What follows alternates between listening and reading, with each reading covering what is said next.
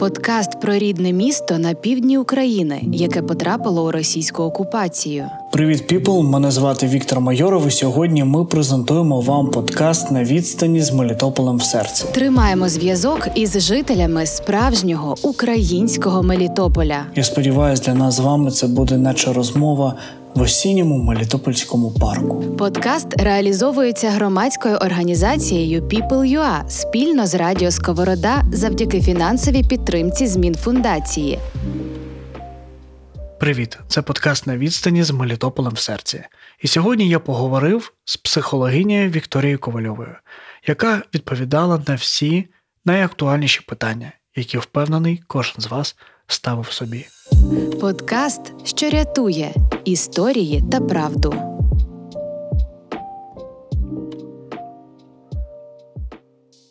Ми з тобою сьогодні будемо говорити про серйозні речі. Я буду, можливо, для тебе дуже, знаєш, таким м, тупеньким, але я це буду робити, тому що, ти знаєш, спілкуючись з мелітопольцями, та й взагалі з людьми, які зараз там перебувають в Україні, з тими, хто за кордоном, хто в окупації, у всіх різні настрої, і у всіх великі проблеми з ментальним здоров'ям.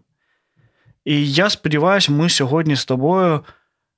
Розумію, що не встигнемо все, але сподіваюся, що зможемо на якісь питання відповісти і допомогти нашим мелітопольцям трішки опанувати себе, знайти ту можливість е, жити, а не виживати в плані ментального здоров'я. Сподіваюся, у нас з тобою вийде.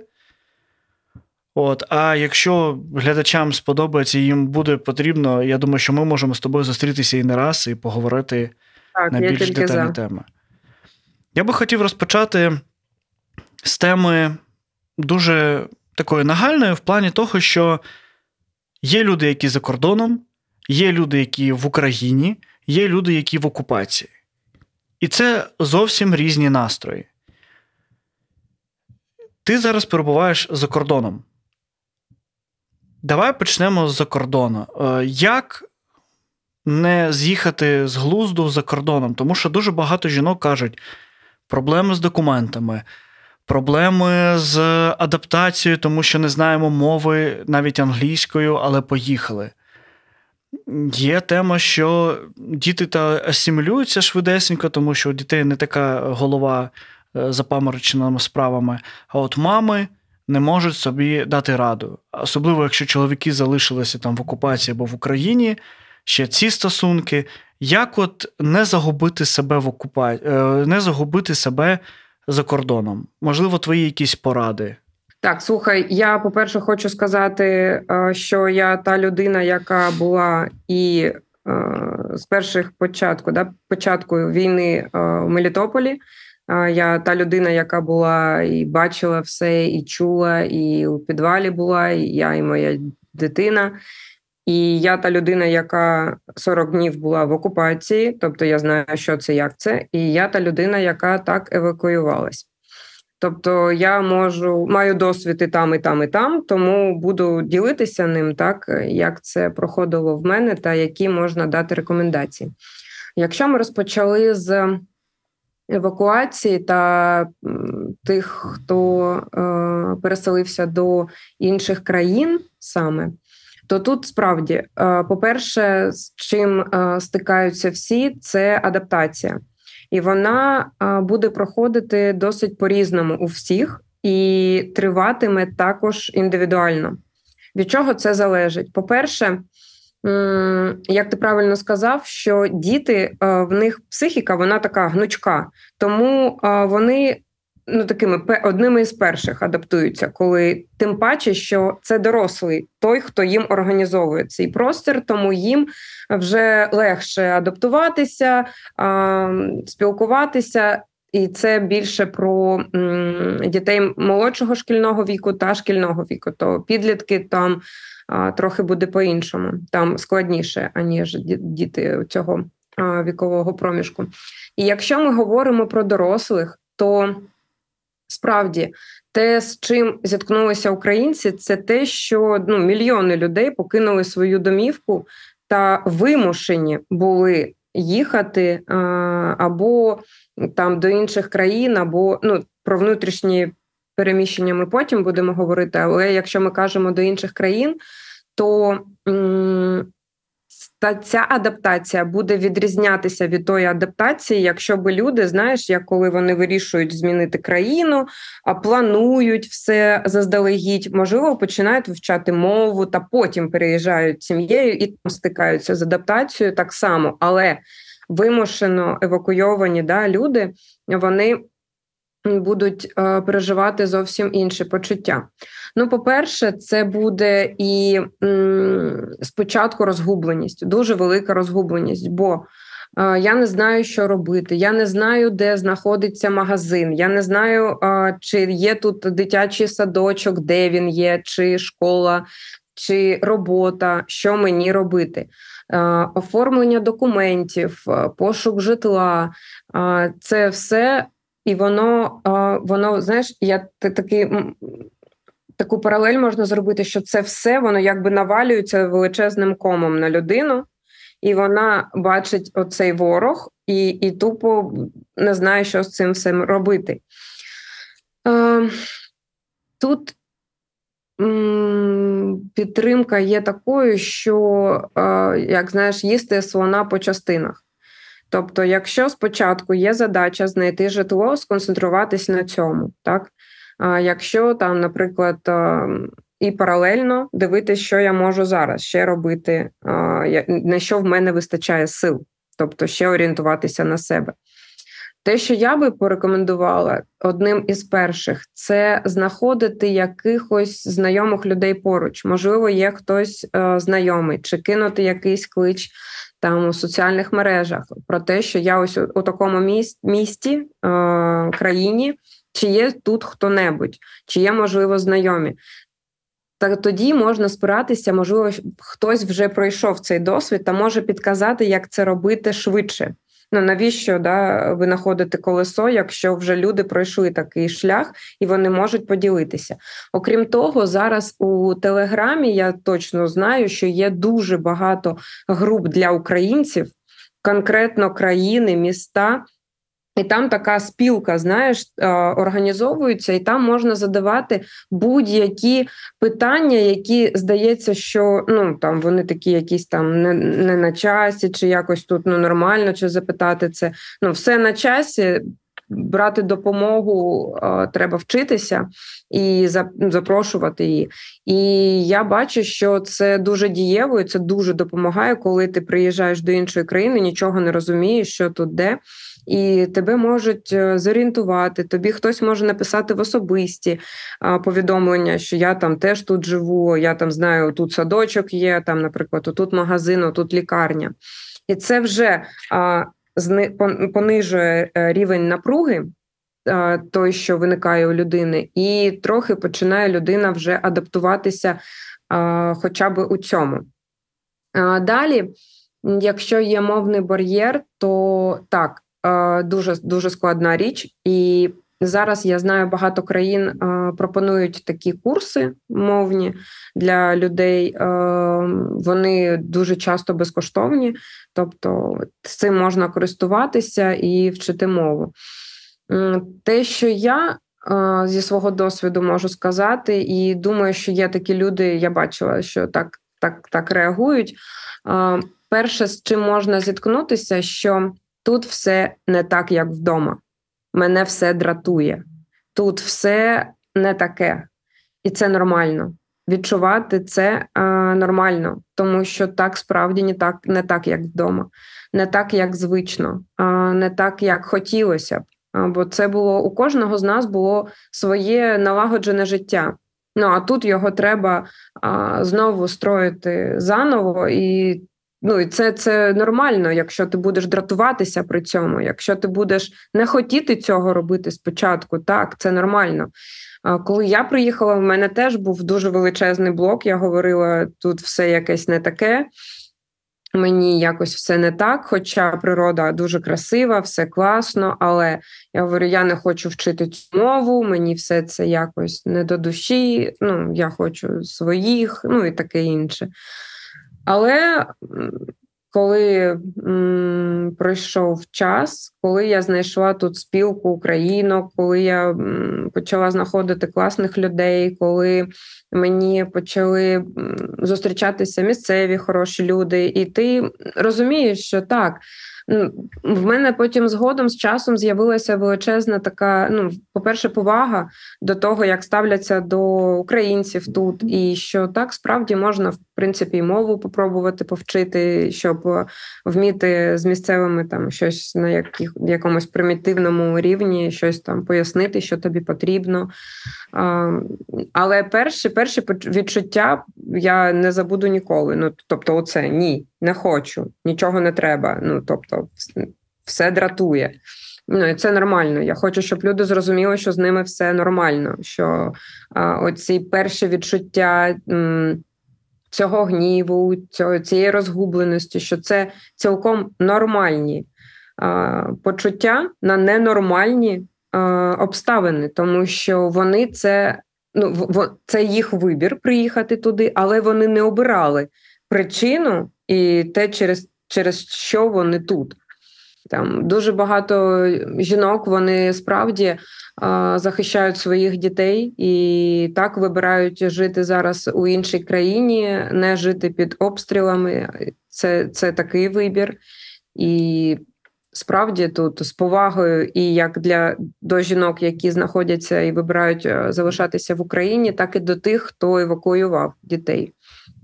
Тобто маю повагу до і тих, і тих категорій, і просто зараз говорю про те, що для них нормально відчувати цю роздратованість, розгубленість, і ну, і так, так, стрес, дуже великий стрес. Цікаво поговорити про тих, хто залишився в Україні, тобто не в окупованих територіях, а саме в Україні. Е, я розумію, що в принципі адаптація повинна бути трішки легше, тому що ти, наприклад, знаєш мову, ти можеш е, спілкуватися, тобі, в принципі, все знайомо, бо магазині вони майже там ідентичні і так далі. Але я стикнувся з такою проблемою, що дуже багато людей, які, ну, наприклад, приїхали в центральну західну Україну, вони, наприклад, е, лізуть на конфлікт, вони, знаєш, ну, наприклад, там російськомовні. Е, і коли їм там роблять зауваження, що в нашому маленькому селі, тому що багато людей приїжджають саме в села, тому що міста забиті, а села вони там безкоштовні хатини є, можна пожити, і вони не приймають правила громади. І ось ці місцеві починають на них е, злитися, агритися, скандалити і говорити їм, що от за кордон ви їдете, ви мову вивчаєте, ви правила приймаєте ви там картки ці по місяцями там чекаєте, а тут ви не можете слідкувати нашим правилам. Причому там переселенці зазвичай кажуть, що я приїхав до себе додому, Україна мій дім. Як в такій ситуації от не наражатися на конфлікт, тому що це ну, дуже розрознює, і прям е, ну, я розумію, що коли людина вона в стресі приїжджає, Бо, звісно, ми ніхто не хотіли виїжджати, наприклад, з Мелітополя. Але як, е, тобто, треба, хочеться від тебе почути пораду і для тих, хто приїжджає та, на, в чуже місто, як їм діяти, і для людей, які приймають цих людей, тобто, ну, можливо, я розумію, що там просто можна сказати, не давити на переселенців, але там теж внутрішні переселенці вони можуть давити, маніпулювати. Ну, тобто, тут не можна сказати, хто правий, хто не правий, але можливо є якісь методи психологічні, які допоможуть е, от якось ці кути трішки згладити. Угу. Слухай, таке так е, складне питання. Я бачила у соціальних мережах, як е, робився такий розгон цієї теми. Ем, так, знаєш, тут е, дуже такі дуальні почуття. З одної сторони, я розумію людей, які виїжджають з окупації, які під обстрілами ем, їхали дуже величезний шлях, подолали, які евакуювали своїх дітей. І так, їм може бути важко почати говорити українською мовою, тому що вони росли в російськомовному регіоні, так і так, ну так історично склалося, що так воно є. Але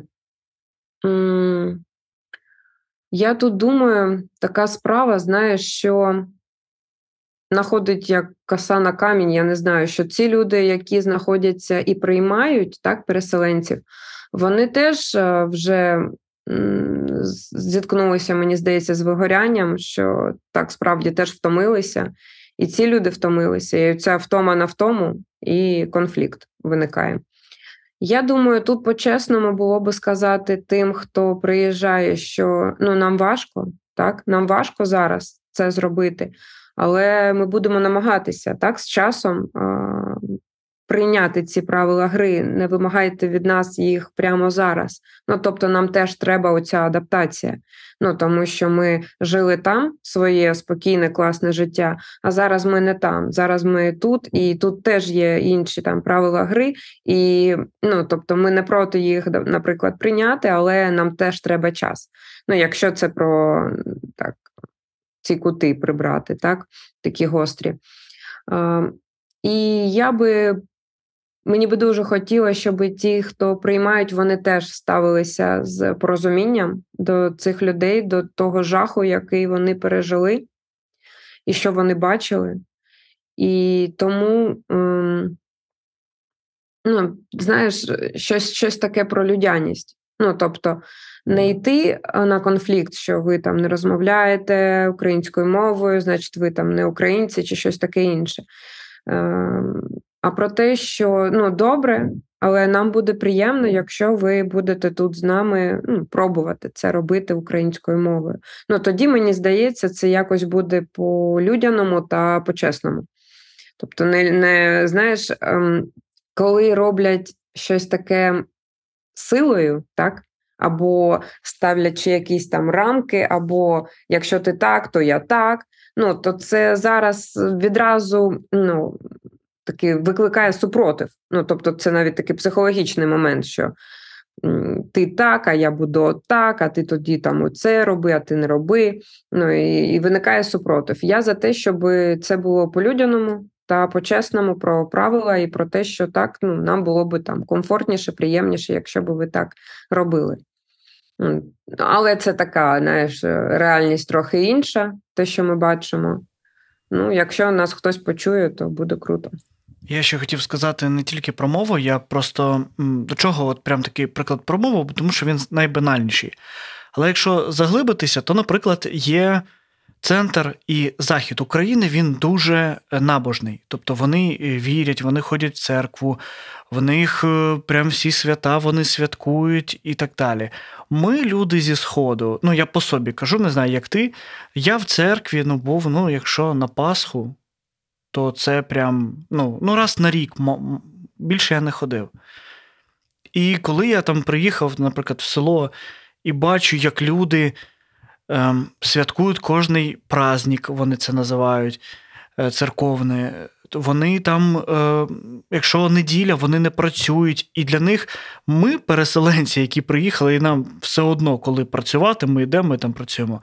Для них оці правила вони не зрозумілі. Тобто, знаєте, ми як Тобто вони знають, що вони в неділю будуть відпочивати, буде тишина, а тут там я рубаю дрова, і, звісно, я їх тишу, порушив і так далі. От я про це також хотів сказати. Я просто щоб наші слухачі розуміли, що тут не тільки про якісь е, ментальні речі, там мова, віра і так далі. Тут більше про те, що є усталений бит, особливо в селах, тому що міста вони ну, перемішані і можна зустріти будь-кого.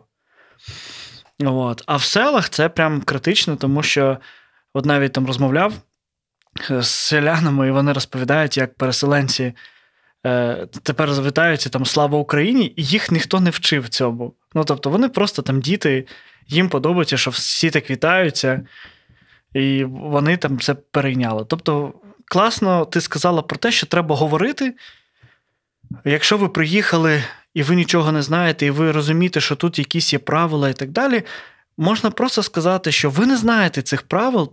Якщо можна, будь ласка, розкажіть нам ну, потрошки там, да, за правила, ми будемо намагатися їм там, слідкувати за ними, ми будемо намагатися інтегруватися, ви ви нам підтримку і так далі. Тому що є і такі, в мене є знайомі, які розповідають, що приїжджали переселенці, і От саме коли е, і вони дали connect, тобто вони кажуть, ми нічого не знаємо, ми нічого не розуміємо, як живуть, там, де взяти воду, куди піти там і так далі, тому що села різні бувають. І вони настільки в симбіозі, що потім, знаєте, як ото, як родина всі стають. Так. І тут ну, тут теж така проста історія. Якщо я рубаю дрова і я комусь заважаю, ну як я про це дізнаюся? Ну, а, Мені хтось про це, наприклад, скаже, що ти заважаєш. І ну, якщо б це було б зі мною, то я би точно вибачилася і сказала, що так, добренько, я вас там почула, і там будемо знати, що в неділю там рубати дрова не можна. Ну і так собі галочку, що там по неділях там я там тихенько, так. І це не означає, що я там повинна з ними щось святкувати чи ще щось. Ну, у нас все таки свобода віросповідання. Так, я тут думаю, що кожен буде робити як як захоче, як йому там душа лежить. Але якщо це так заважає якомусь порядку, то так, так можна. Тим тут, більше речі, знаєш, зайвий день відпочити. Так, так. Тут така історія, так. Ем, у Туреччині тут молитва в певний час, і, ну, наприклад, е, я з повагою до цього ставлюсь, бо це інша культура, це я тут гість, і ну, тобто, це так є. Так так воно є. Тобто, ти, ти, ти тут гість, ну так чи інакше. Тому, якщо ти себе поводиш е, як е, гість, так, в якомусь місці, то там і не виникає питань. Якщо ти приїжджаєш і говориш так, я вдома, і це так справді є. Ну, Україна наш дім, і я розумію цих людей. Ну, але все ж таки, ну, на на зараз ви знаходитесь в іншому так, е, селищі, місті. Ну і треба, щоб щоб лагідніше навіть для себе адаптуватися, треба так дізнатися, за якими правилами цей регіон так проживає, як він живе, як він функціонує. Ну, це людині навіть буде легше потім там знаходитись. Не вою... Знаєш, не воювати ще всередині. Ну, Достатньо, що у нас е, є зовні. Подкаст Віктора Майорова. Ще у нас є одна група це ті, хто залишився в окупації. Так. Для мене це дуже важка категорія людей, тому що я не знаю, як на них реагувати, бо вони іноді викликають в мене велику повагу, іноді роздратованість. Все залежить від того, які дії вони роблять. І тому е, в мене таке питання звісно, як адаптуватися і прийняти реалії, якщо так довелося, що ти вже залишаєшся в окупації. І як не звіритися, тому що в окупації, коли я був, в мене було відчуття, що нас не звільнять. Ну тобто, ти не знаєш всіх новин, то не було інтернету, то не було там зв'язку. І є таке відчуття, що тобі хочеться, щоб ну, завтра вже тебе звільнили. Але це не стається, бо це війна, і це дуже важко.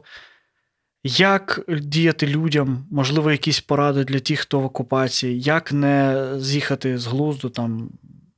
Я розділяю ці почуття з невіри, бо я пам'ятаю їх, особливо коли вимикали зв'язок. Взагалі, оцей вакуум здавалося, що ну, здавалося, що щось таке там коїться, а ти нічого не знаєш і не знаєш взагалі, що робити.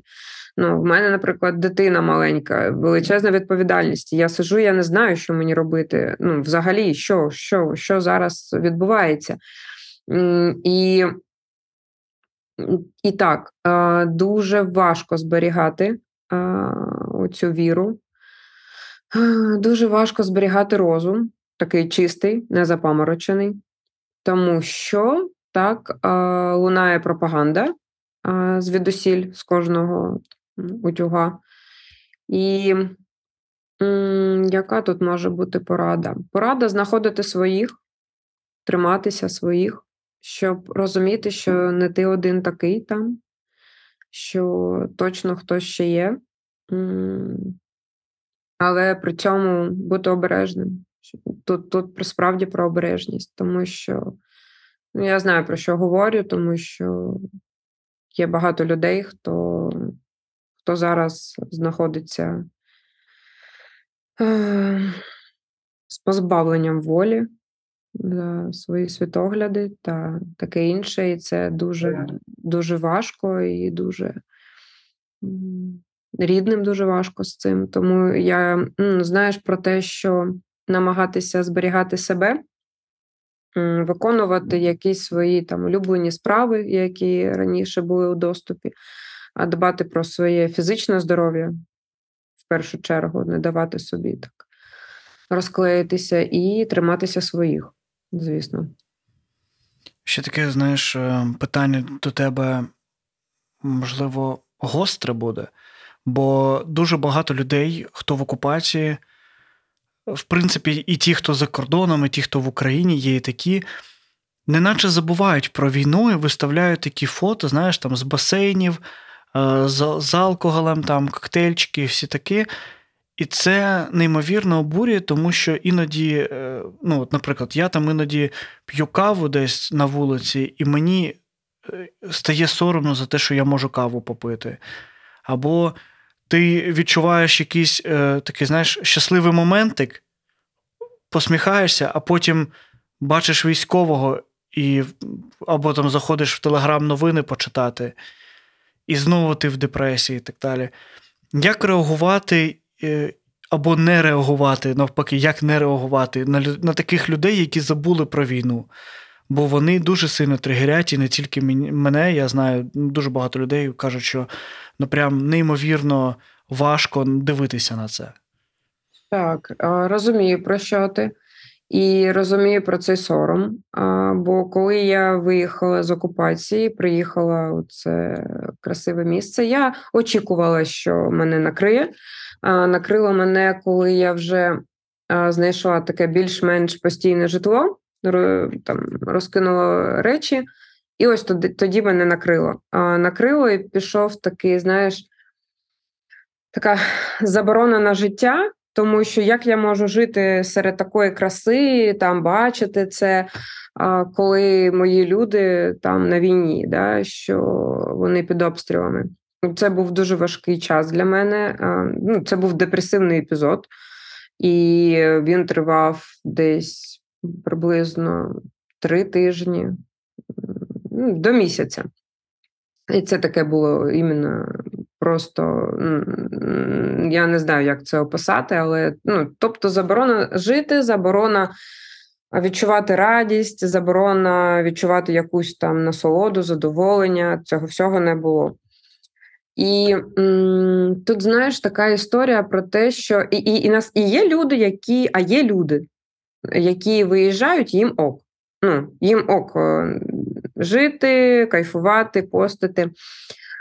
Тут справа в тому, що так, ми всі різні. У всіх різ, різний життєвий досвід, різний рівень чуттєвості, різний рівень рівень організації людської, різний темперамент, ну, все різне. І так, є люди, яким ок, і як, яким ок дивитись там на це, є, є кому не ок. так?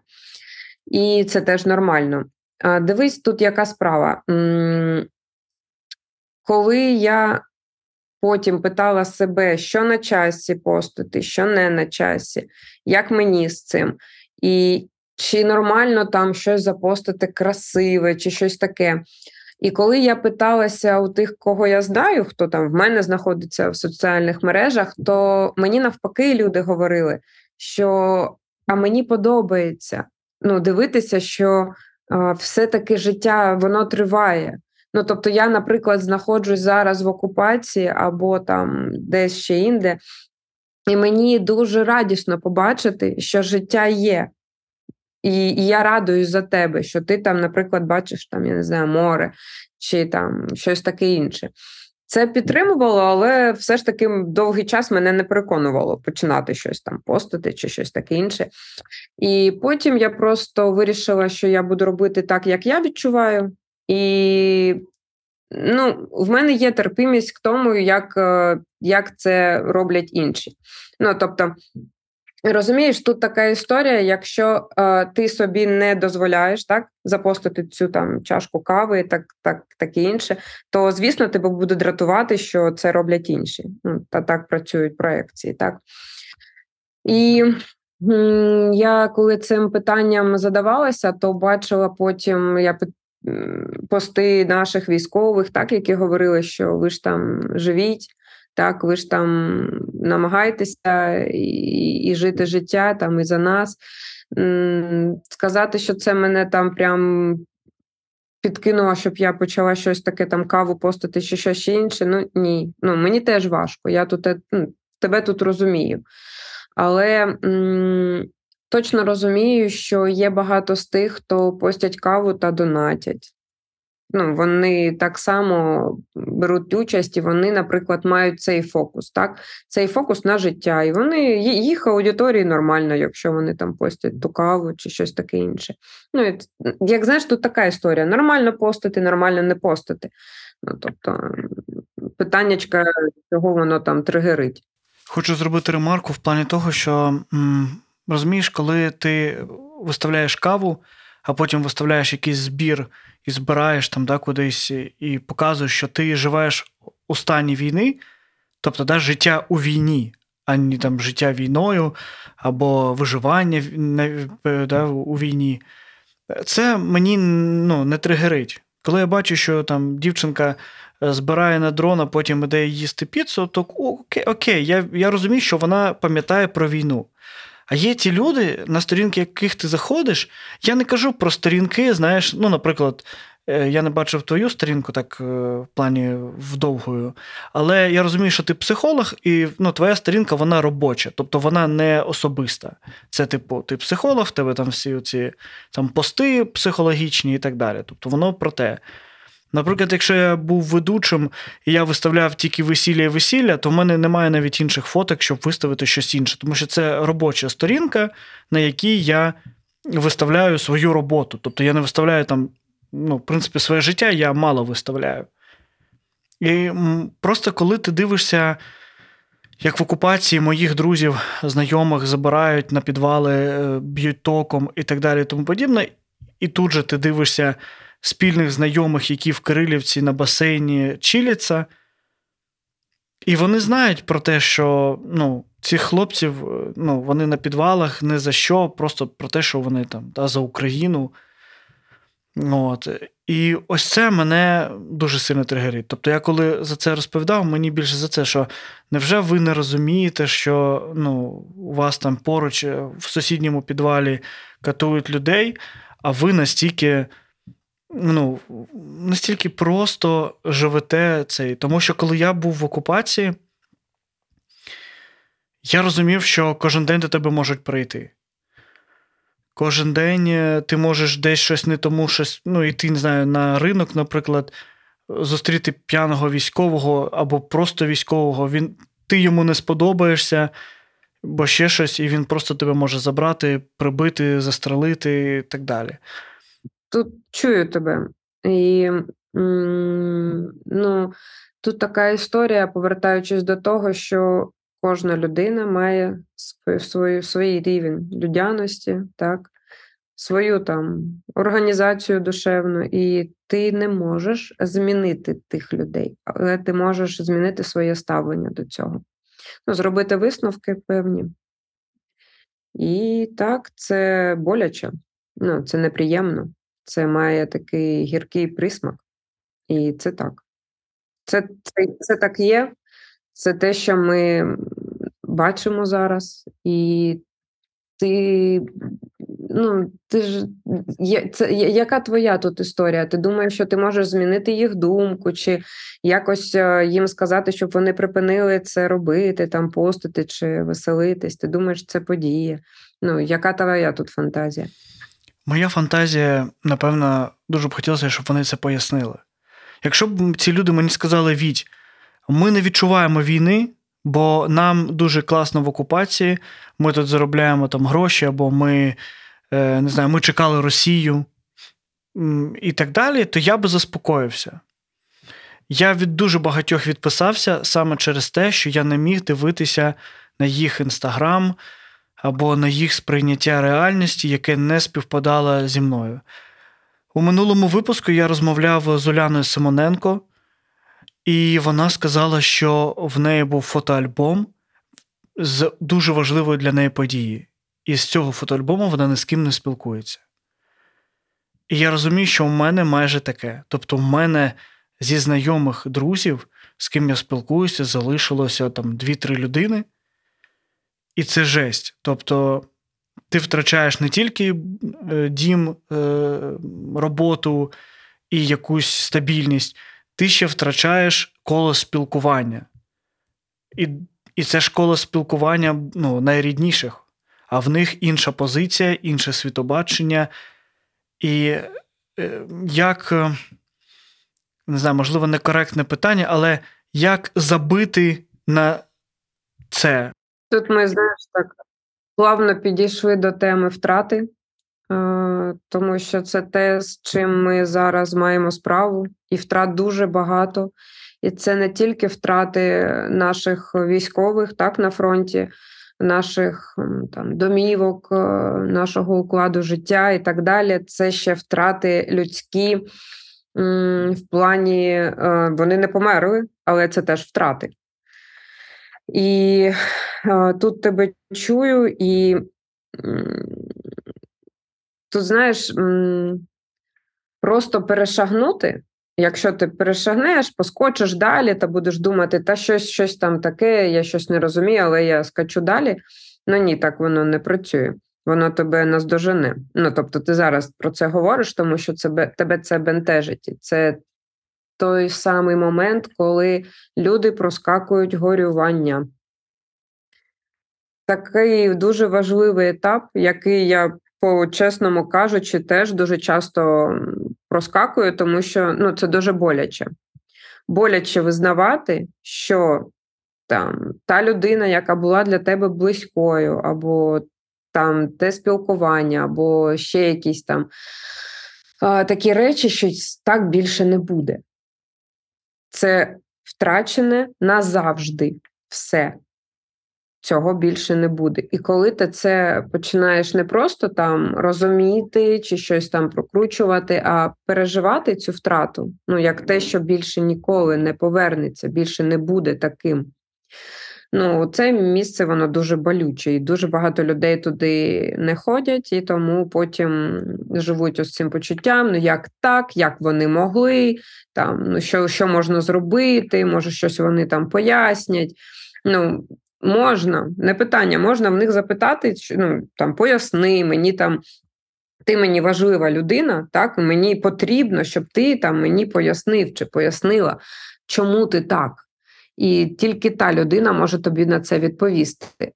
Або, якщо немає бажання це виясняти, то тут так, тут справа про прогорювання та розуміння, що ця людина, спілкування з нею втрачене.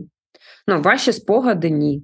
Ну, Тобто, про ті спогади, що ця людина там щось вас зв'язувало, і вона якісь були так прекрасні моменти, то так ти можеш це залишити. Можеш там викреслити, як як захочеш з цим. Але що вашого спілкування більше немає, це про це. Ти правильно сказала, що втрати важкі і втрати будь-чого, як е, там статуса свого роботи, домівок і так далі.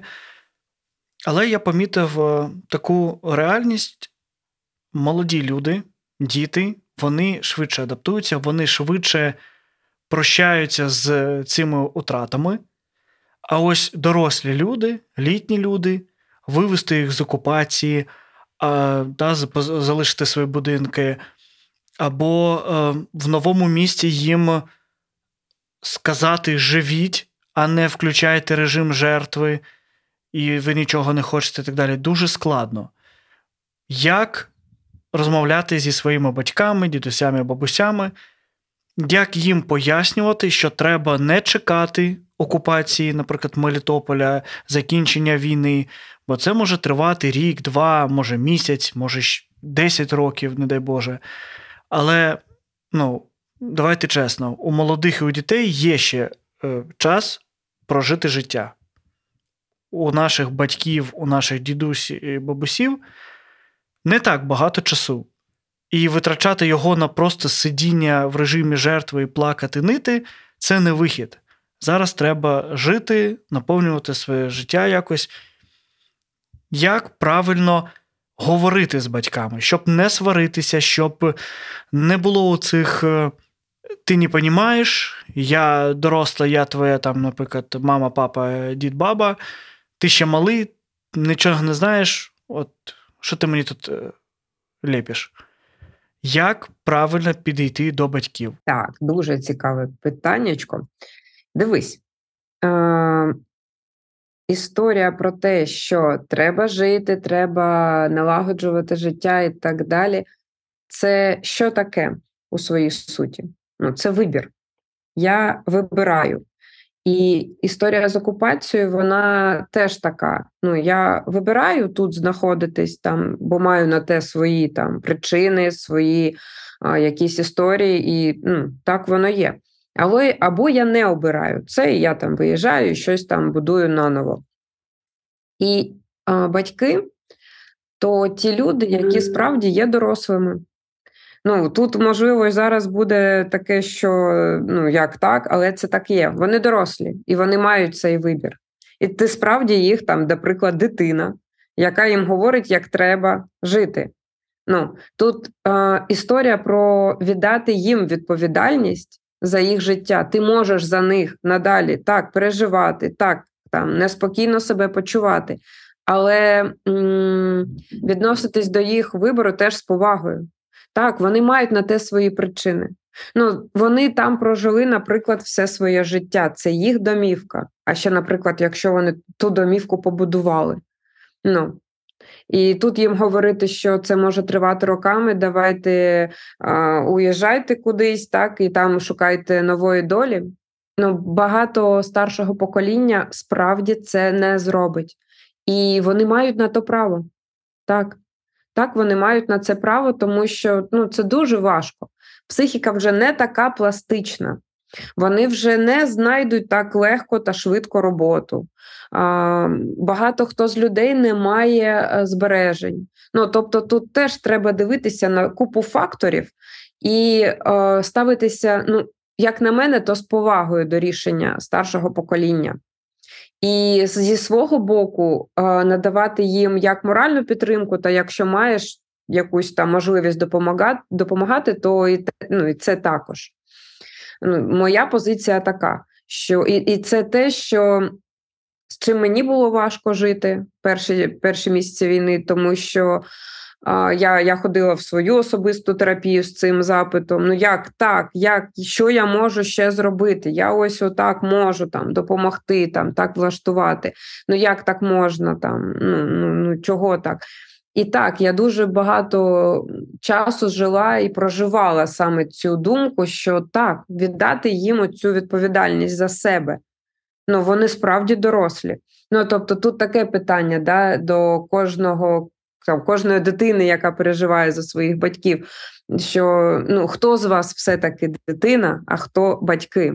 Ну, Тобто, як коли ти їм говориш, як треба жити, тут трохи така зміщення ролей відбувається, що, начебто, я знаю, як краще жити. Ну, але ж вони теж життя прожили, вони можуть обирати, як їм потрібно жити і як вони хочуть це жити. І це справді дуже важко старшому поколінню кинути все та поїхати. Є випадки, коли так так справді можуть робити, і з повагою, що вони м, мають стільки сил це зробити, але не менше сил потрібно людям, щоб там залишатися також. Ну, Тому що ти ж там був, ти знаєш, які справи з медикаментами, з якимись елементарними речами, так, це ну, це справді важко, і там теж треба дуже багато сил та ресурсів. А якщо це справа про ниття, так, ну, якщо хтось залишається та при цьому ну, щось е, там якось скаржиться на це, ну тобто тут теж відповід...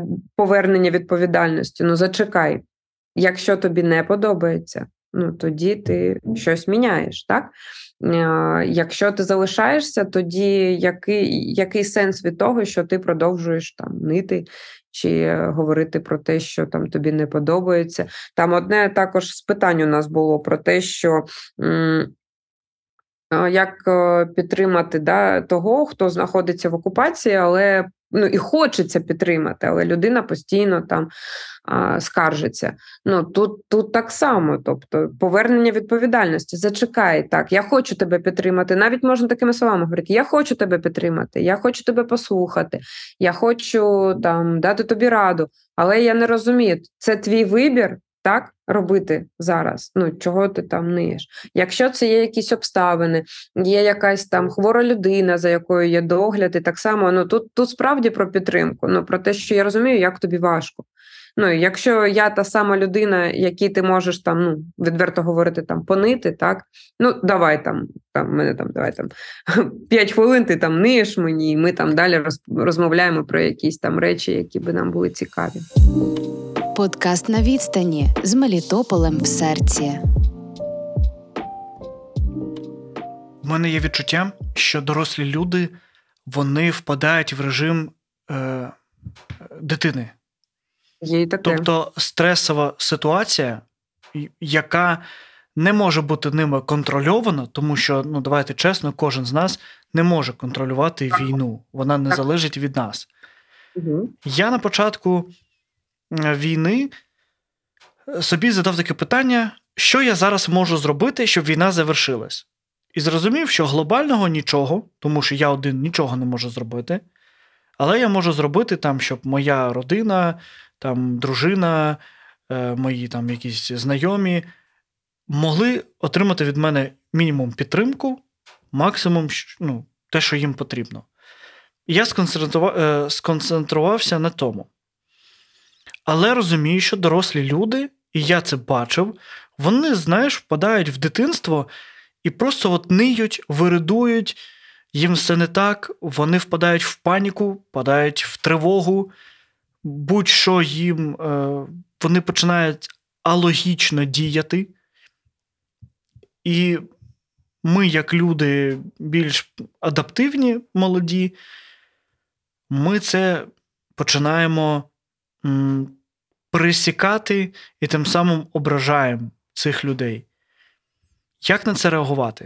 Е, а, Дивись, тут така справа, що все, що ти говориш, це все так справді відбувається, бо а, війна, так, це та річ, яка. Ну, це не просто якийсь там стрес, ну такий там стрес, ми тут там на роботі, який ми там відчували, чи ще щось. Ні це надзвичайна так подія, це ненормальна подія. І будь-які реакції, з якими зіткнулися люди, ну, є такими умовно нормальними. Ну, ем, Хтось впадав в паніку, хтось в регрес. Так, вони там почали вести себе себе молодше, ніж вони є. А, Хтось мобілізувався, хтось завмер.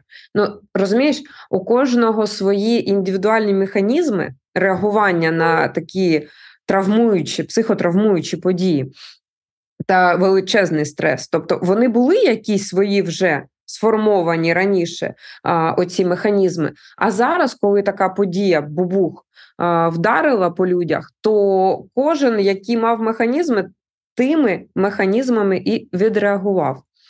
І так, е, є така історія про регрес, вона не нова.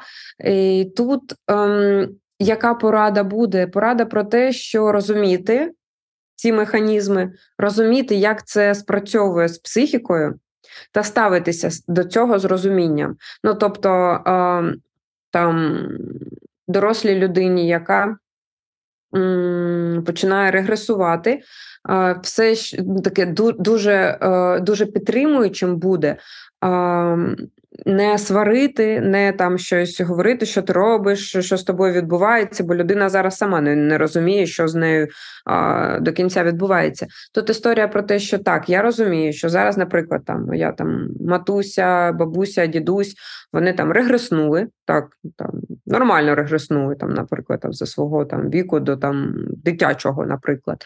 І е, тут те, що можна зробити, це м, знаєш, намагатися трохи їх вирівняти. Ну, тобто, говорити там, так, мамусь, так, я розумію, зараз ти там в шоці, я теж. Ну, я там зараз теж, коротше, не ок, я тебе розумію, але Так, давай там заспокоїмось, там хочеш водички, хочеш там теплого чаю при травмуючих подіях, можна запропонувати солодкого теплого чаю. Давай з тобою поговоримо, що ми можемо зробити зараз.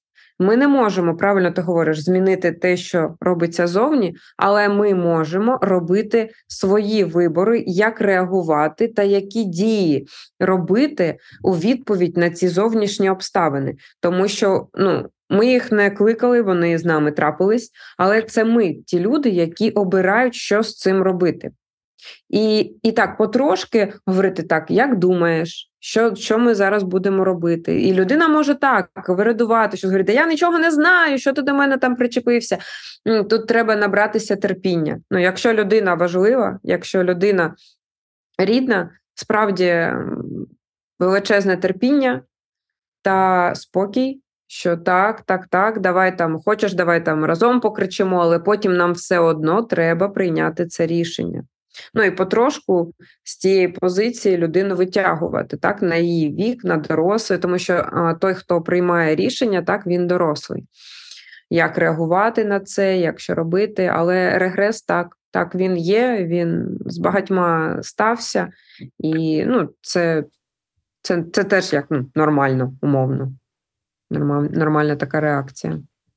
Наступне питання, яке хочеться тобі задати, це про апатію. Тому що у дуже багатьох людей, моїх підписників, е, тих, кого питав, це одне з нагальних питань, що є певна апатія, нічого не хочеться робити, або немає впевненості в собі, бо ти хочеш почати щось з нуля, бо ти все втратив, і ти не розумієш, чи зможеш ти це зробити в іншому місті, при інших умовах. Е, поганий сон у багатьох. Е, наприклад, мені сняться постійно кошмари, тобто так нормально виспатися я не можу. Ну, я думаю, ті, хто дивляться подкаст на Ютубі, бачать мої мішки під очима і розуміють, що це, це не я спеціально собі таке зробив. І як нам боротися з апатією? Я тобі розкажу про свій метод, який я зрозумів. Для того, щоб боротися з апатією, не треба брати глобальних цілей треба брати мінімальні цілі і робити їх. Я раніше сміявся з дівчат, які, знаєш, інстаграм-блогерки, і вони писали, наприклад, ну, в сторіс виставляли. Сьогодні я, у мене куча справ, і там прокинутись, почистити зуби, там, зробити собі каву, зробити каву коханому. І я такий думаю, Боже, ну ти це прям пишеш свої справи. А зараз я, в принципі, така людина. Я прокидаюсь, і я розумію, що я повинен щось зробити. Тобто, там, почистити зуби, там, одягнутися в нормальні речі, а не бути там максимально в піжамі там, і так далі, якщо я нікуди не йду. Там, Попрацювати, е, пройтися, хоча б прогулятись, подихати повітрям, побачити, що навкруги там і так далі. Тобто я придумую собі якісь маленькі цілі, які я точно зможу зробити. Тому що пройти прогулятися це не так важко, як сказати, там відкрити бізнес на 100 чоловік там, або я не знаю, знайти роботу на 5 тисяч доларів зарплатні. От я борюсь так. Слухай, Віть, ну в тебе тут, знаєш, пролунало, пролунало і питання, і і відповідь на нього. Ти знаєш, така історія. Я я просто милувалася тим, як ти це розповідав. Тому що а, ті ознаки, які ти починав говорити про апатію, про сон, ну це це такі а, дзвіночки так, е, депресивних епізодів. Тому що депресія вона буває різною. Так, вона може бути легкою формою, так, може бути дуже тяжкою. І е, вона супроводжується так: це і розлади е, сну, це і апатія, це відсутність апетиту або навпаки надмірне е, споживання їжі, і тим самим або втрата ваги, або е, збільшення дуже величезне. Так, це і втома, це зниження працездатності, зниження навіть м'язкової рухливості. Це можуть бути такі відчуття там тривоги або збудження, гніву, відчуття нікчемності, провини. Думки про смерть, чи навіть якісь там спроби це зробити. Можуть бути е, різноманітні фізичні болі та щось таке інше. І це дуже серйозна тема. З тим не треба шуткувати і якось говорити, що воно само пройде. Ну, може пройти, якщо людина має достатній такий рівень розуміння, що з нею коїться, та як собі зарадити. А, Але все ж таки, як я повинна це сказати, що якщо це легка форма, то можна зарадити собі е, самопоміччю, так, та психотерапію. Якщо це тяжка форма, та носить вже вже там і ендогенний, соматичний характер та таке інше, то там тільки а, психотерапія та вкупі з медикаментами, і ніяк інакше. Тут треба розуміти, що якщо хтось бачить, е, що людина перебуває в дуже тяжкому стані, там навіть може не бути сил запросити допомогу.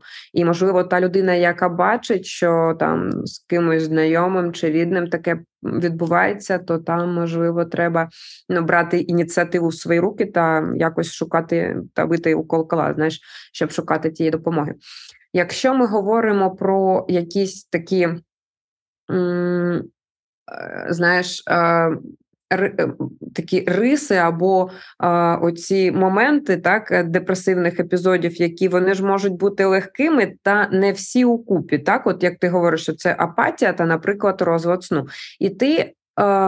Я не знаю, інтуїтивно, чи може там щось читав, знаєш, робив дуже важливі речі.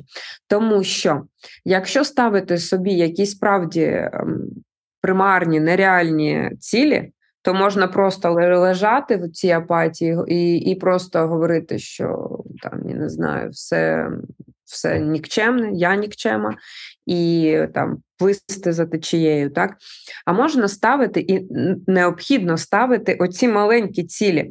І це одна із перших рекомендацій людям, які перебувають у депресії, навіть прописувати собі, от як як знаєш, як там встаєш, і так в тебе там щоденник, і ти пишеш там, не знаю, почистити зуби. Зробити собі сніданок. І так, може бути м, втрата смаку їжі, але це не причина не робити цей сніданок для себе. Тобто, треба підтримувати своє фізичне здоров'я, там нагодувати себе, так, а, там, наприклад, там прийняти душ, так, там вдягнути одяг, і це все там вийти на прогулянку. А, І важливо не залишатися на самоті, а, виходити до людей, а, бути серед людей, шукати своїх, спілкуватися, не замикатися по собі.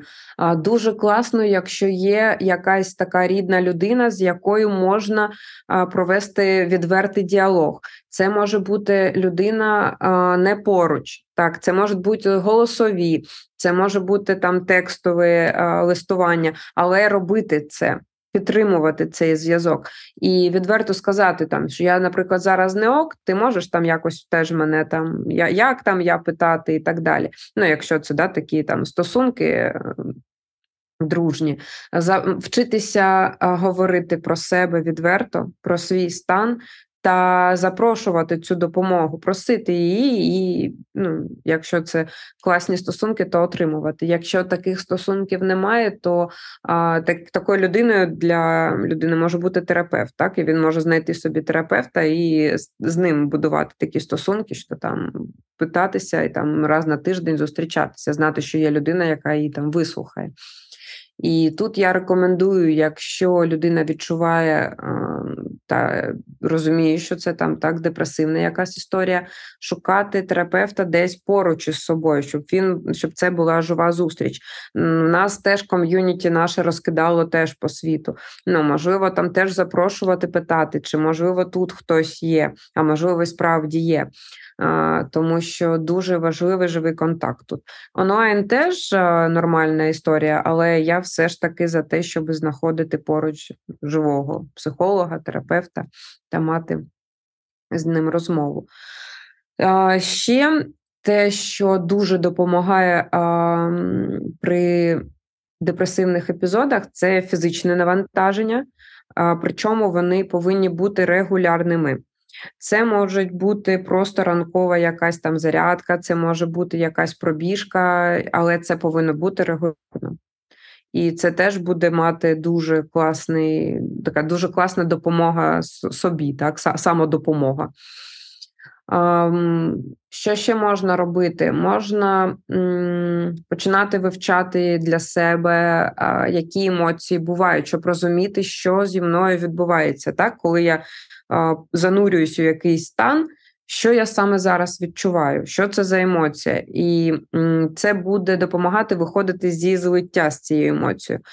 І ще дуже важливу річ хочу сказати, щоб всі пам'ятали, що будь-яка сильна емоція, яку людина переживає, вона завжди менше за саму людину. Це дуже важлива історія. Бачили дітей, так, котрі, наприклад, там радуються чи гніваються. Ну, І вони тупо ця емоція. Ну, Дитина, наприклад, вона там суцільна радість, вона там бешкетує, щось їй там рве. І це той самий момент, коли емоція більша за дитину.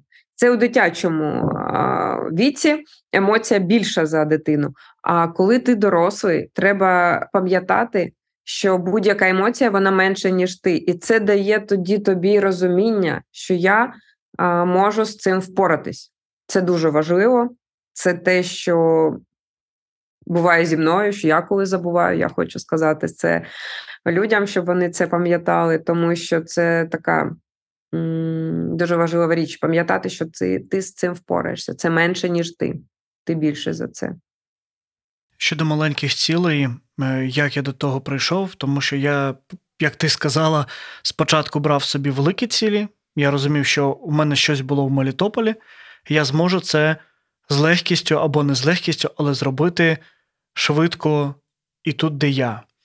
Але коли я зрозумів, що так неправильно і так не можна робити, тому що інший, інша громада, інші е, запити, інший я, то, тому що ну, все ж таки депресивні розлади, да, ПТСР, всі такі, вони, ну, воно є потрішечки, якісь такі речі. І я зрозумів, що якщо я буду намагатися щось робити глобальне, в мене не вийде, і я ще більше закопуюсь.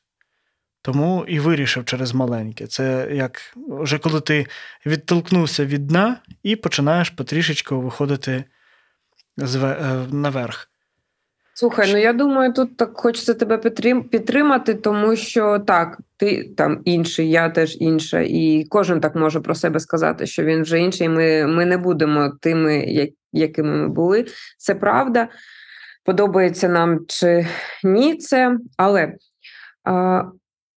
Знаєш, тут така історія, хочеться тобі сказати, що мати ту глобальну ціль або те, куди ти хочеш прийти, то можна і якось собі там десь помітити, якось її собі визначити, але розписати собі, так, що я буду покроково робити для цього.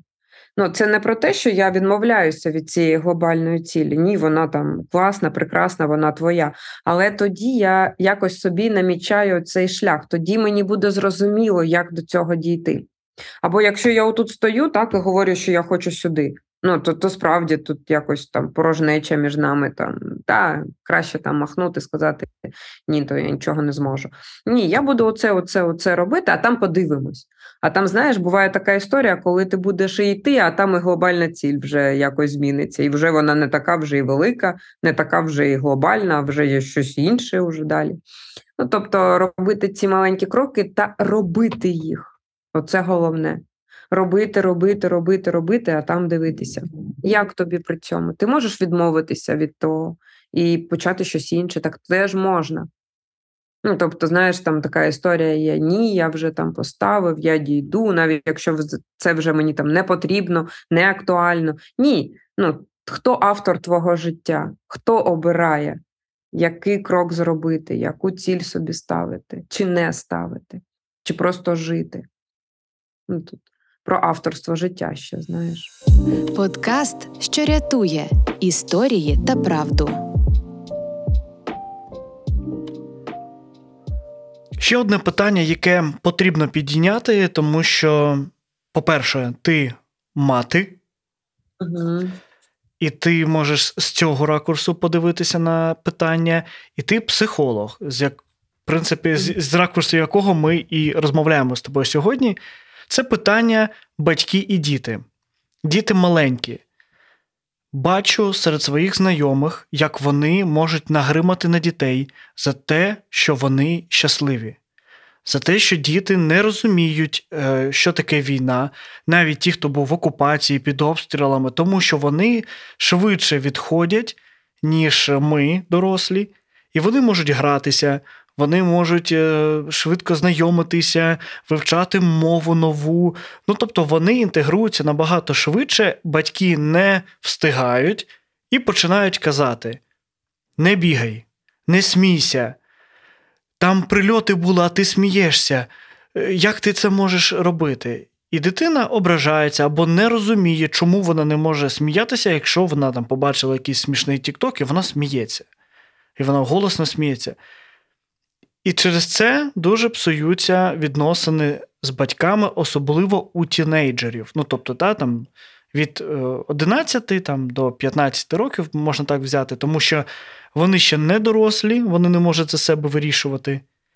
Але вони, ну, я думаю, ти з цим погодишся, важко дітям е, думати про війну постійно, якщо вони, наприклад, за кордоном або в Україні, або навіть в окупації, і все тихо немає обстрілів, світить сонечко, він грає в відеоігри, наприклад, якісь, або просто там бігає по двору.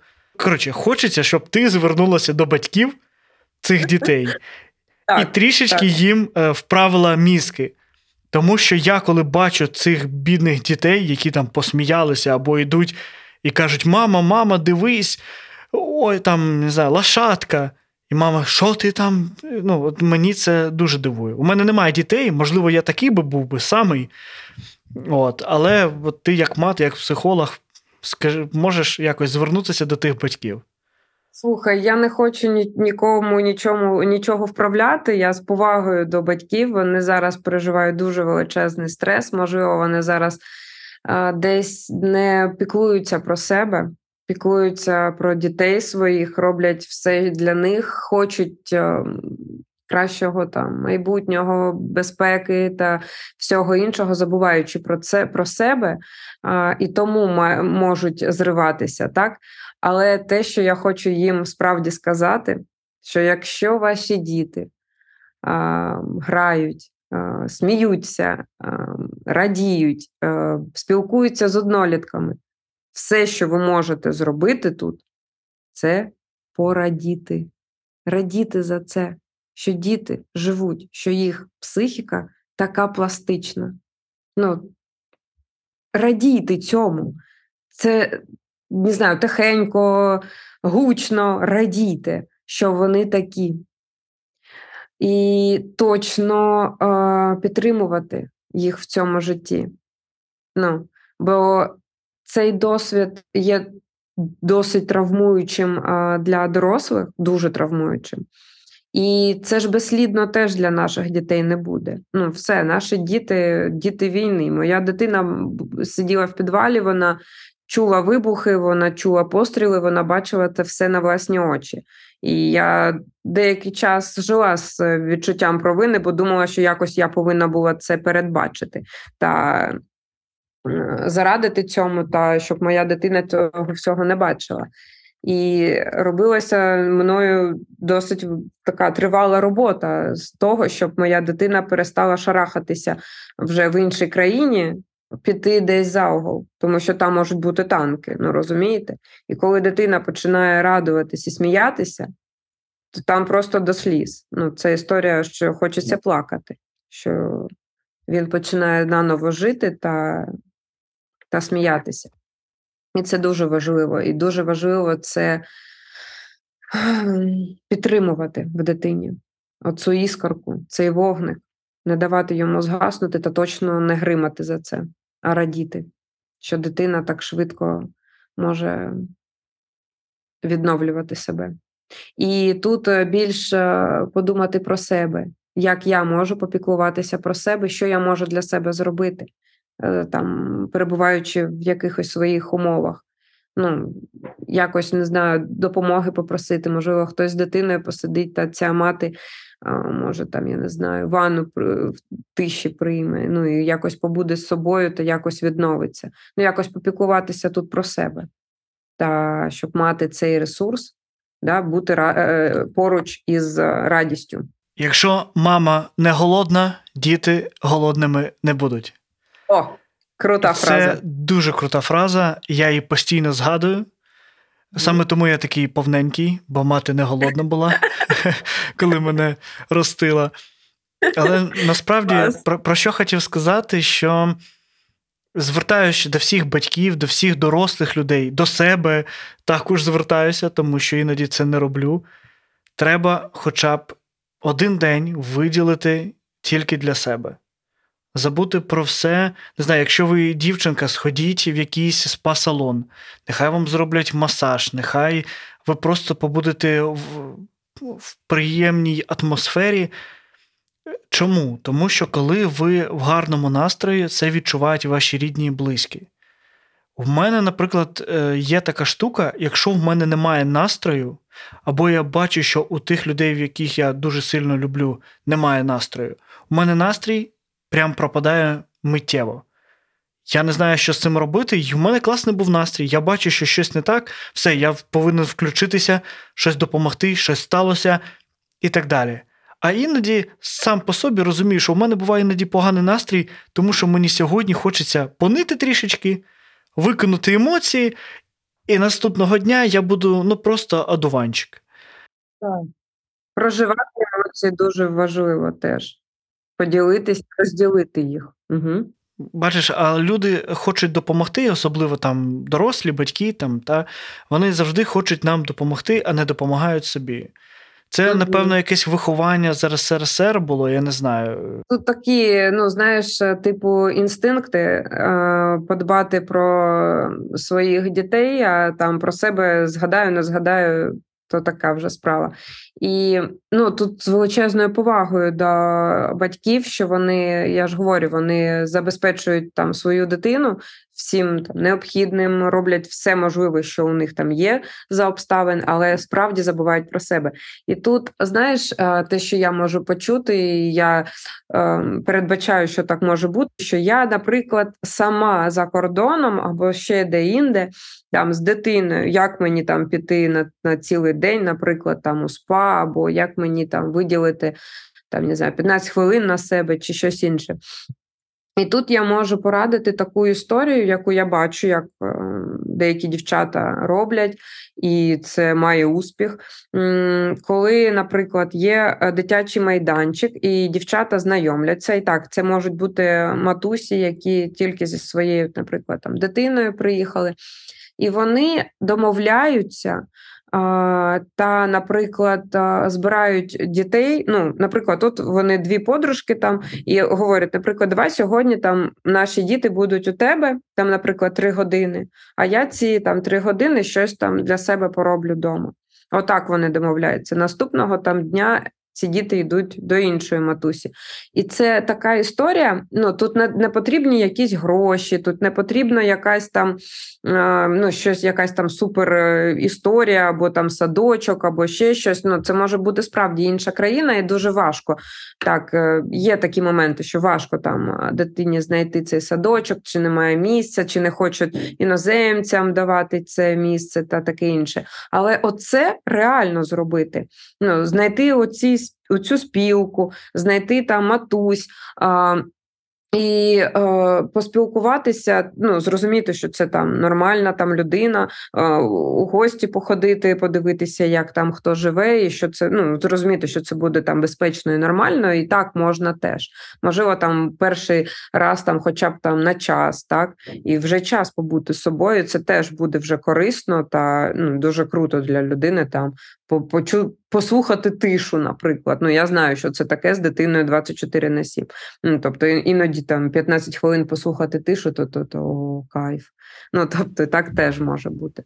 Ти вже говорила про те, що є два, в принципі, способи собі зарадити: це або зробити самоаналіз, якщо у вас легка форма якихось розладів, або там тривоги, депресії і так далі. Але якщо у вас трішки глибше, то краще не закопувати себе самостійно, а піти до спеціаліста. І питання моє саме про те, як змусити людей йти до спеціаліста. Дуже багато в ЗМІ, в всяких ютубах, блогерів бачу, що, наприклад, військові відмовляються йти до психолога, психотерапевта, бо як так, він психолог, він сам все зможе. Ми, чоловіки, я сам по собі розумію, що я можу піти до психолога, але або до знайомого, наприклад, як до тебе, можна піти, тому що я тобі довіряю, я знаю, хто ти, як ти це робиш. А ось до незнайомого мені вже е, страшнувато. Я вже мовчу про е, літнє покоління або про там, ну, дорослих людей це ще важче, тому що вони думають, перше, що я чую, що я що больная, або я що е, я що е, там сумасшедший і так далі. Угу. Ну, дивись, тут така історія. По-перше, ну а, і навіть при а, е, легкій формі депресії чи такого стану, ну самоаналіз то історія, якщо ти, ну, типу, такий продвинутий юзер, то ти там можеш якось діагностувати, так от як ти зробив, там якісь собі потім історії.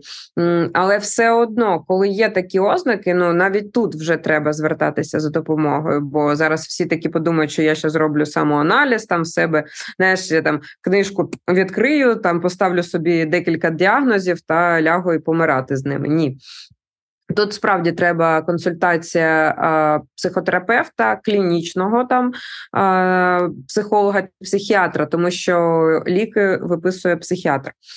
Якщо е, далі про те, що потрібна допомога, слухай, так, тут так, таке місце м, досить Досить важке, тому що є ще старше покоління, яке е, відмовляється брати психологічну допомогу, не дбає про своє здоров'я.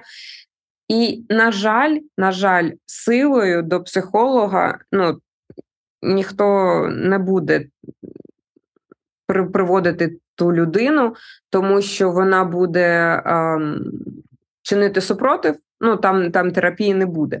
Тобто терапія це історія про те, що людина. Ну, роз, роз, хоча б просто не не, то, не те, що там знаєш, я хочу піти до психолога. Ні, я розумію, що мені потрібна допомога. Я там не дуже хочу йти, але ну, добре, ви там кажете, що треба, я піду. Ну там, там буде робота. Але якщо це таке тотальне ні, Ну, вибачайте, треба трохи підвищувати культуру. Що що стосовно військових, слухай, в них є у нас є в Україні військові псих, е, психологи та психотерапевти. Їх небагато, е, але вони є.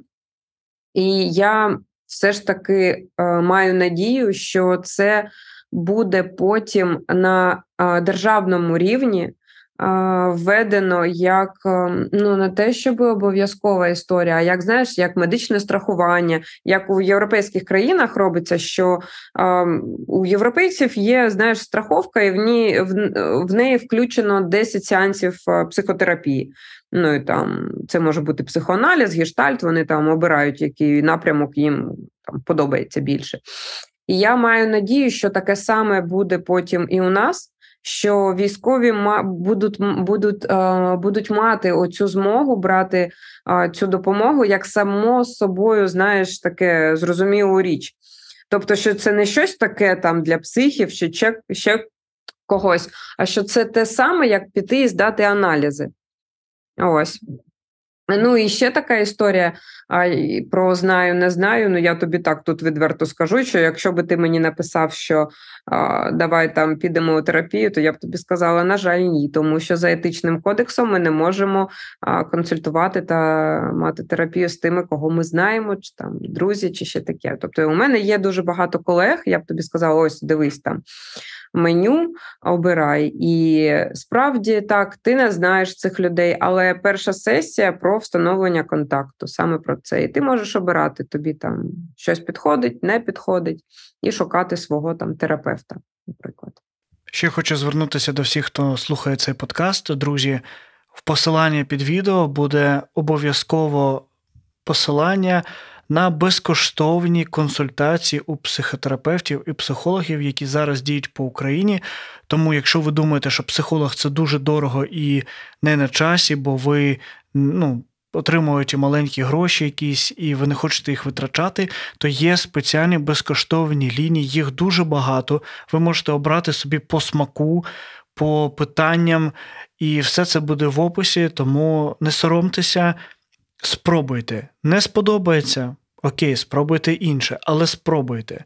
Бо казати, що це там якось не ice для таких людей, як ми, та, там, в плані того, що сильних, мощних і так далі. Але спробувати це дуже легка історія. Да, дуже підтримую це, і це справді так. Зараз відбуваються. Ну, знаєш, для мене психотерапія це вже як стиль життя. Ну тобто, я допомагаю іншим, але я теж піклуюся про себе, я теж маю особисту психотерапію. Це нормально. Це не те, що нормально, це обов'язково для людей, які працюють з людьми, мати свою психотерапію, тому що ти маєш бути опорним для інших. А щоб бути опорним для інших, треба збирати себе, треба бути ну, нормально в нормальному стані і піклуватися про себе. І для мене психотерапія це про піклування про себе. Ну, Це таке саме, як піти до спа. Ну, Це для мене це одне і те саме. Тому що психічне здоров'я, там фізичні якісь там історії, то все все про мене. І я відверто підтримую цю ініціативу. І більш того, скажу, що з початку війни е, дуже багато колег, і я так само, коли мене запитують, скільки коштує там сеанс, то я кажу: якщо ви втратили працездатність, роботу, це буде безкоштовно. Якщо ви маєте змогу якусь там частину сплатити, це може бути часткова оплата. Якщо ви зберігаєте там працездатність, якийсь там дохід, то можете сплатити за сеанс. Ну тобто для наших ну Є дуже багато умов для того, щоб попіклуватися про себе, взяти ту допомогу та відновити себе. Ну тут тут справді історія про те, що треба навчатися ту поміч брати, і дуже класна ініціатива. Подкаст Віктора Майорова. Ще є питання. Е, у нас е, вже е, ми так з тобою вже годину 20, якщо я не помиляюсь, десь ми поспілкувалися. Так швидко розмова йде, і так хочеться тобі дуже багато всього запитати. Є таке питання, я думаю, в принципі, дуже важливо. Ми всі думаємо багато про Мелітополь. Ми всі мріємо повернутися туди. Ми всі думаємо, як ми будемо туди повертатися і як ми будемо себе вести і спілкуватися з людьми, які були в окупації, і були на стороні ворога. Угу. І тут питання, як про це думати, чи, можливо, навпаки, як про це не думати, чи потрібно про це думати. Тому що я розумію, що приїхавши в Мелітополь, і якщо з колаборантами нічого не станеться і вони залишаться в Мелітополі, то чи зможу я там жити, чи зможу я дивитися їм в очі, чи можу я не агресувати на них, чи можу я ну, знаєш, не хочеться бути маргіналом якимось і там лізти в драки або виясняти відносини з цими людьми, тому що з ними все ясно. Як з цим бути? Оце питання. Кожен, з ким розмовляє, всі кажуть: от повернемось в Мелітополь. У кожного свої мрії, у кожного своє відчуття. Звісно, всі одразу мріють, що нікого не будуть з колаборантів і так далі. Але є люди, я їх називаю сіра маса, яка колаборують, але, можливо, там не засвітилися десь, або колаборують втихую. І ну, їх виявити правосуддю буде дуже складно і важко. Що робити з цим? Слухай, тут така історія для мене теж дуже важка. І Ти зараз прям говориш, що я так прям я думала про це, відверто кажучи. І для мене то це питання стає ще відкритим. Ну, Тому що, ну, знаєш, можна фантазувати, як це буде, але як це буде, ми не знаємо. Ну, тобто, ми ще не маємо вихідних даних. Ну, тобто, Мелітополь ще окупований.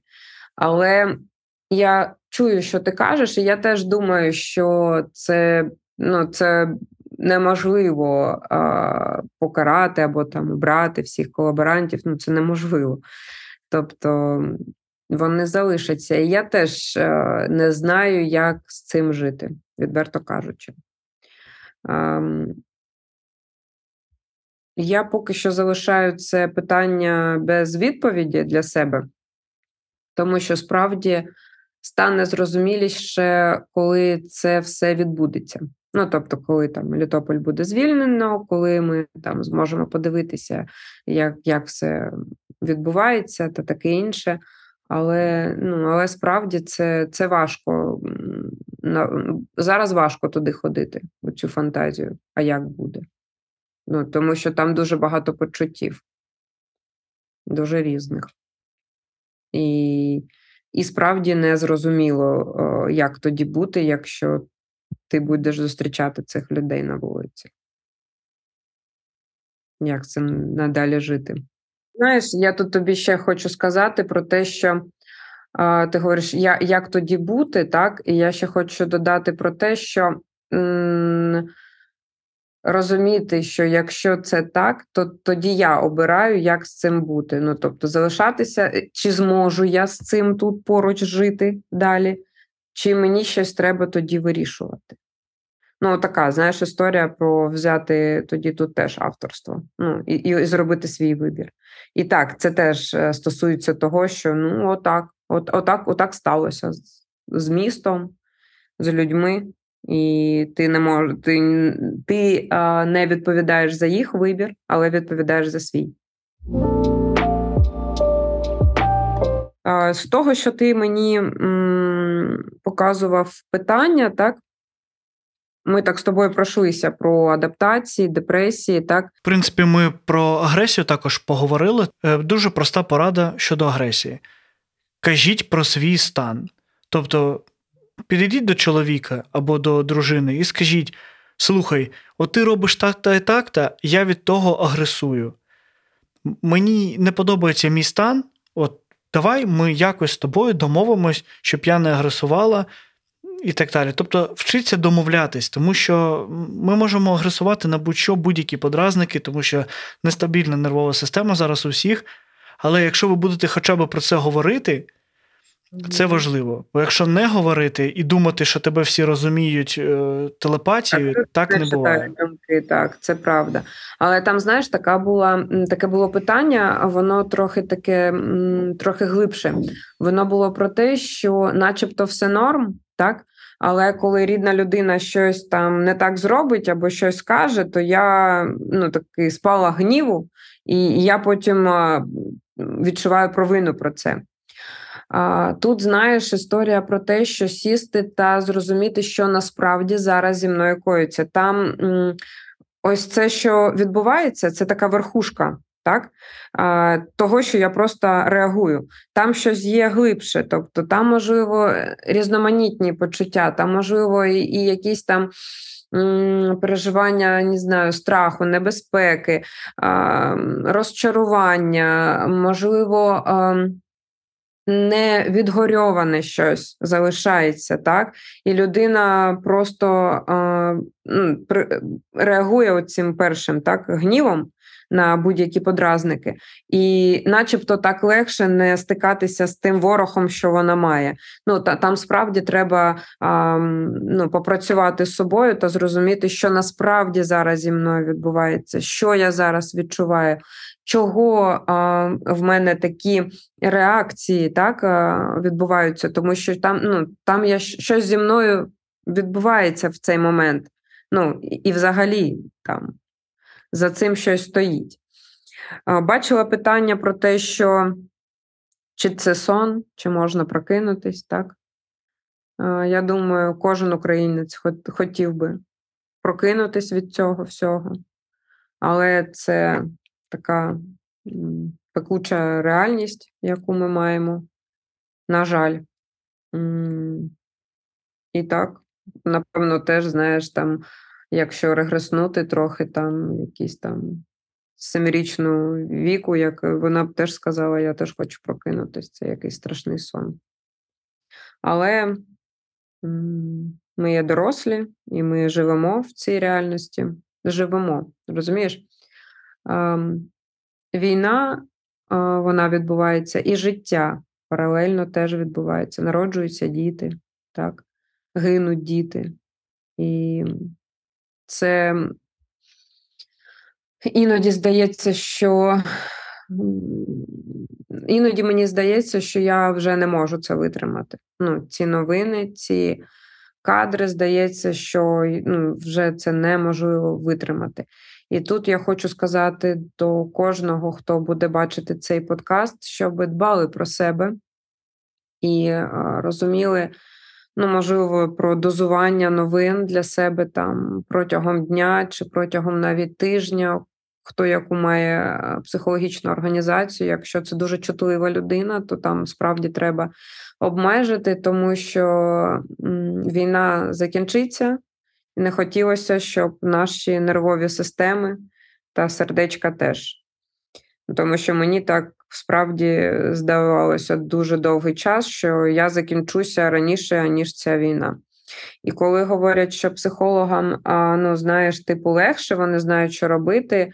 І так, справді ми там знаємо, що робити. У нас є спілка і ком'юніті, але ми ж працюємо з людьми, працюємо, маючи своє, так, свої переживання горе, і ми співчуваємо і знаходимося рядом е, поруч, так з багатьма людьми, яких консультуємо, які переживають там різноманітні речі. І ну, то, то дуже великий пласт болю, дуже великий. Ми там підтримуємося і супервізію, і і ком'юніті, і так далі, але це дуже боляче, дуже. Ну, Біль біль невгамовний, це правда. І там був ще було ще таке питання теж сюди, так, е, за що я заслужила таке в житті. Ну, знаєте, тут така історія про те, що точно ніхто цього не заслуговував, точно ніхто цього там цього не очікував. Ну, тобто, як mm-hmm. там хтось очікував, хтось вірив, хтось не вірив. Але точно тут м, війна не як, е, знаєш, так, так, як заслужила, не так як наказання. Да? Це, це, Це не про це. Це те, що просто відбувається, хочемо ми цього чи ні. І точно ніхто цього не заслуговував. І це не кара точно не кара. Це просто те, що відбулося з нами. Ну, давайте так по-чесному. Ну, Це це така наша історія трагічна нашої країни. Це з нами відбувається вже століттями. Ще хотів додати, е, вибач, що перебуваю, що хотів додати про те, що друзі, не тільки з вами це відбувається. Це відбувається з кожним українцем. Навіть той українець, хто жив за кордоном до широкомасштабної війни, в нього тут є родичі, в нього тут є друзі, знайомі, за яких він також переживає, за яких він також. Тобто ми всі в однакових умовах.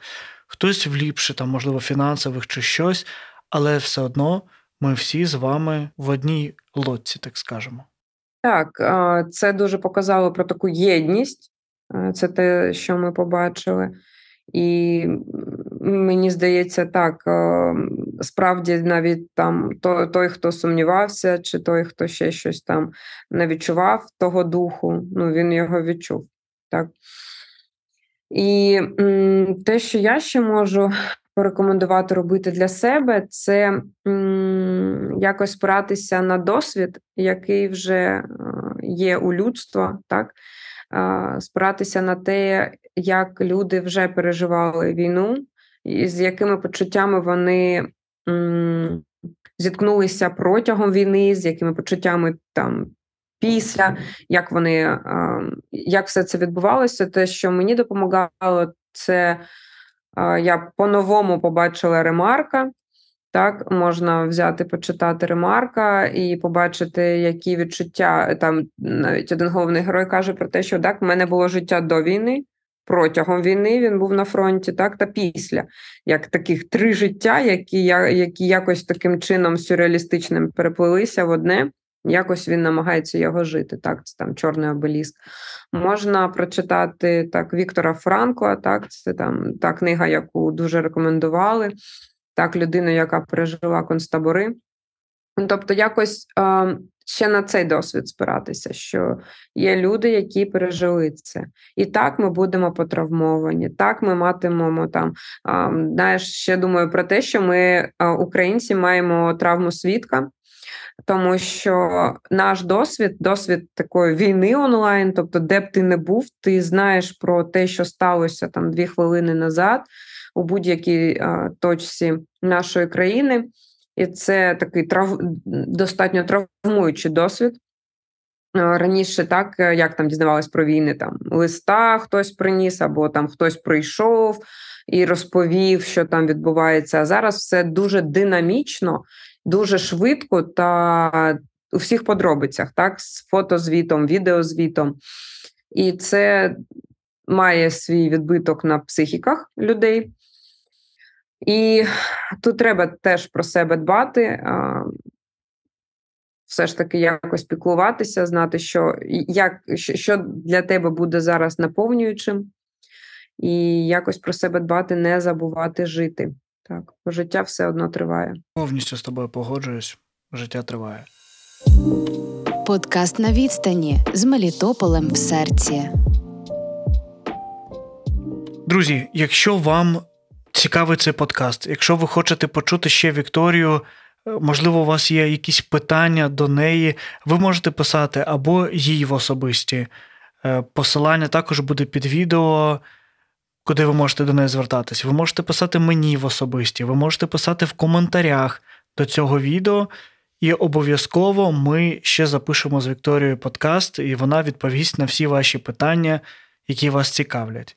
Тоді на завершення хочеться задати тобі питання, яке я задаю всім. Ух ти. Таке традиційне питання на завершення нашого подкасту це Вікторія. За що ти любиш Мелітополь? Ох, ти що? Оце піддих. Слухай, я я люблю за людей, своїх людей там. Я люблю Мелітополь за його красу для мене. Це дуже красиве місто.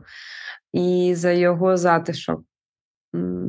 Я дуже його любила, я не хотіла їхати з нього. Мені там подобалось. Я там хотіла мати собаку омріяну і жити там. Люблю наші черешні та черешньова. Люблю, не знаю, це знаєш відчуття вдома. Ну, Коли ти йдеш і ти ці рідні дерева, ці рідні камінчики, це там рідне Кірова, це мій рідний парк, це коли лунають голоси, ці бабульки з квітами, які, повз яких я не можу пройти ніколи. Це Просто я не знаю, котики, собачки, яких я люблю годувати. Ну, Я не знаю, ми, ми, я я можу довго-довго-довго говорити, як я люблю своє місто, і зараз так трохи ах, пробив мене на сльозу. Ти диви, який. Не знаю, знаєш, ем, нема такого відчуття ніде, як вдома. Ну, там, де ти на своєму місці. Ти можеш бути в найкрасивішому місці на землі, і ну, я я дуже добре себе ідентифікую. Я не можу сказати, що я там космополіт чи ще щось таке. Ну ні, я з впевненою самоідентифікацією. І так, я дуже сумую. Хотілося б подякувати тобі за цей прекрасний подкаст. Було дуже цікаво тебе слухати, знаходити відповіді на питання, які тривожать мене. Я впевнений, тривожить і всіх, хто нас слухає. І мені хочеться, друзі, завершити подкаст словами вже згаданого Вікторією нашого тески Віктора Франкла. Він казав, що усе можна забрати в людини, окрім одного її вибору, як сприймати ці події. Це він казав про Другу світову, але воно, в принципі, лягає під нас. Друзі, за вами вибір. Треба жити, треба проживати війну, треба посміхатися, треба донатити на ЗСУ, треба допомагати всім, чим можете. І треба вірити, що скоро Мелітополь стане знову українським, і знову ми вже можемо всі зустрітися в парку, на площі, не знаю, в улюблених кафешках і посміхатися один одному і бути щасливими. Подкаст про рідне місто на півдні України, яке потрапило у російську окупацію. Привіт, піпл! Мене звати Віктор Майоров. і Сьогодні ми презентуємо вам подкаст на відстані з Мелітополем в серці. Тримаємо зв'язок із жителями справжнього українського Мелітополя. Я сподіваюся, для нас з вами це буде наче розмова в осінньому Мелітопольському парку. Подкаст реалізовується громадською організацією People.ua спільно з Радіо Сковорода завдяки фінансовій підтримці змін фундації.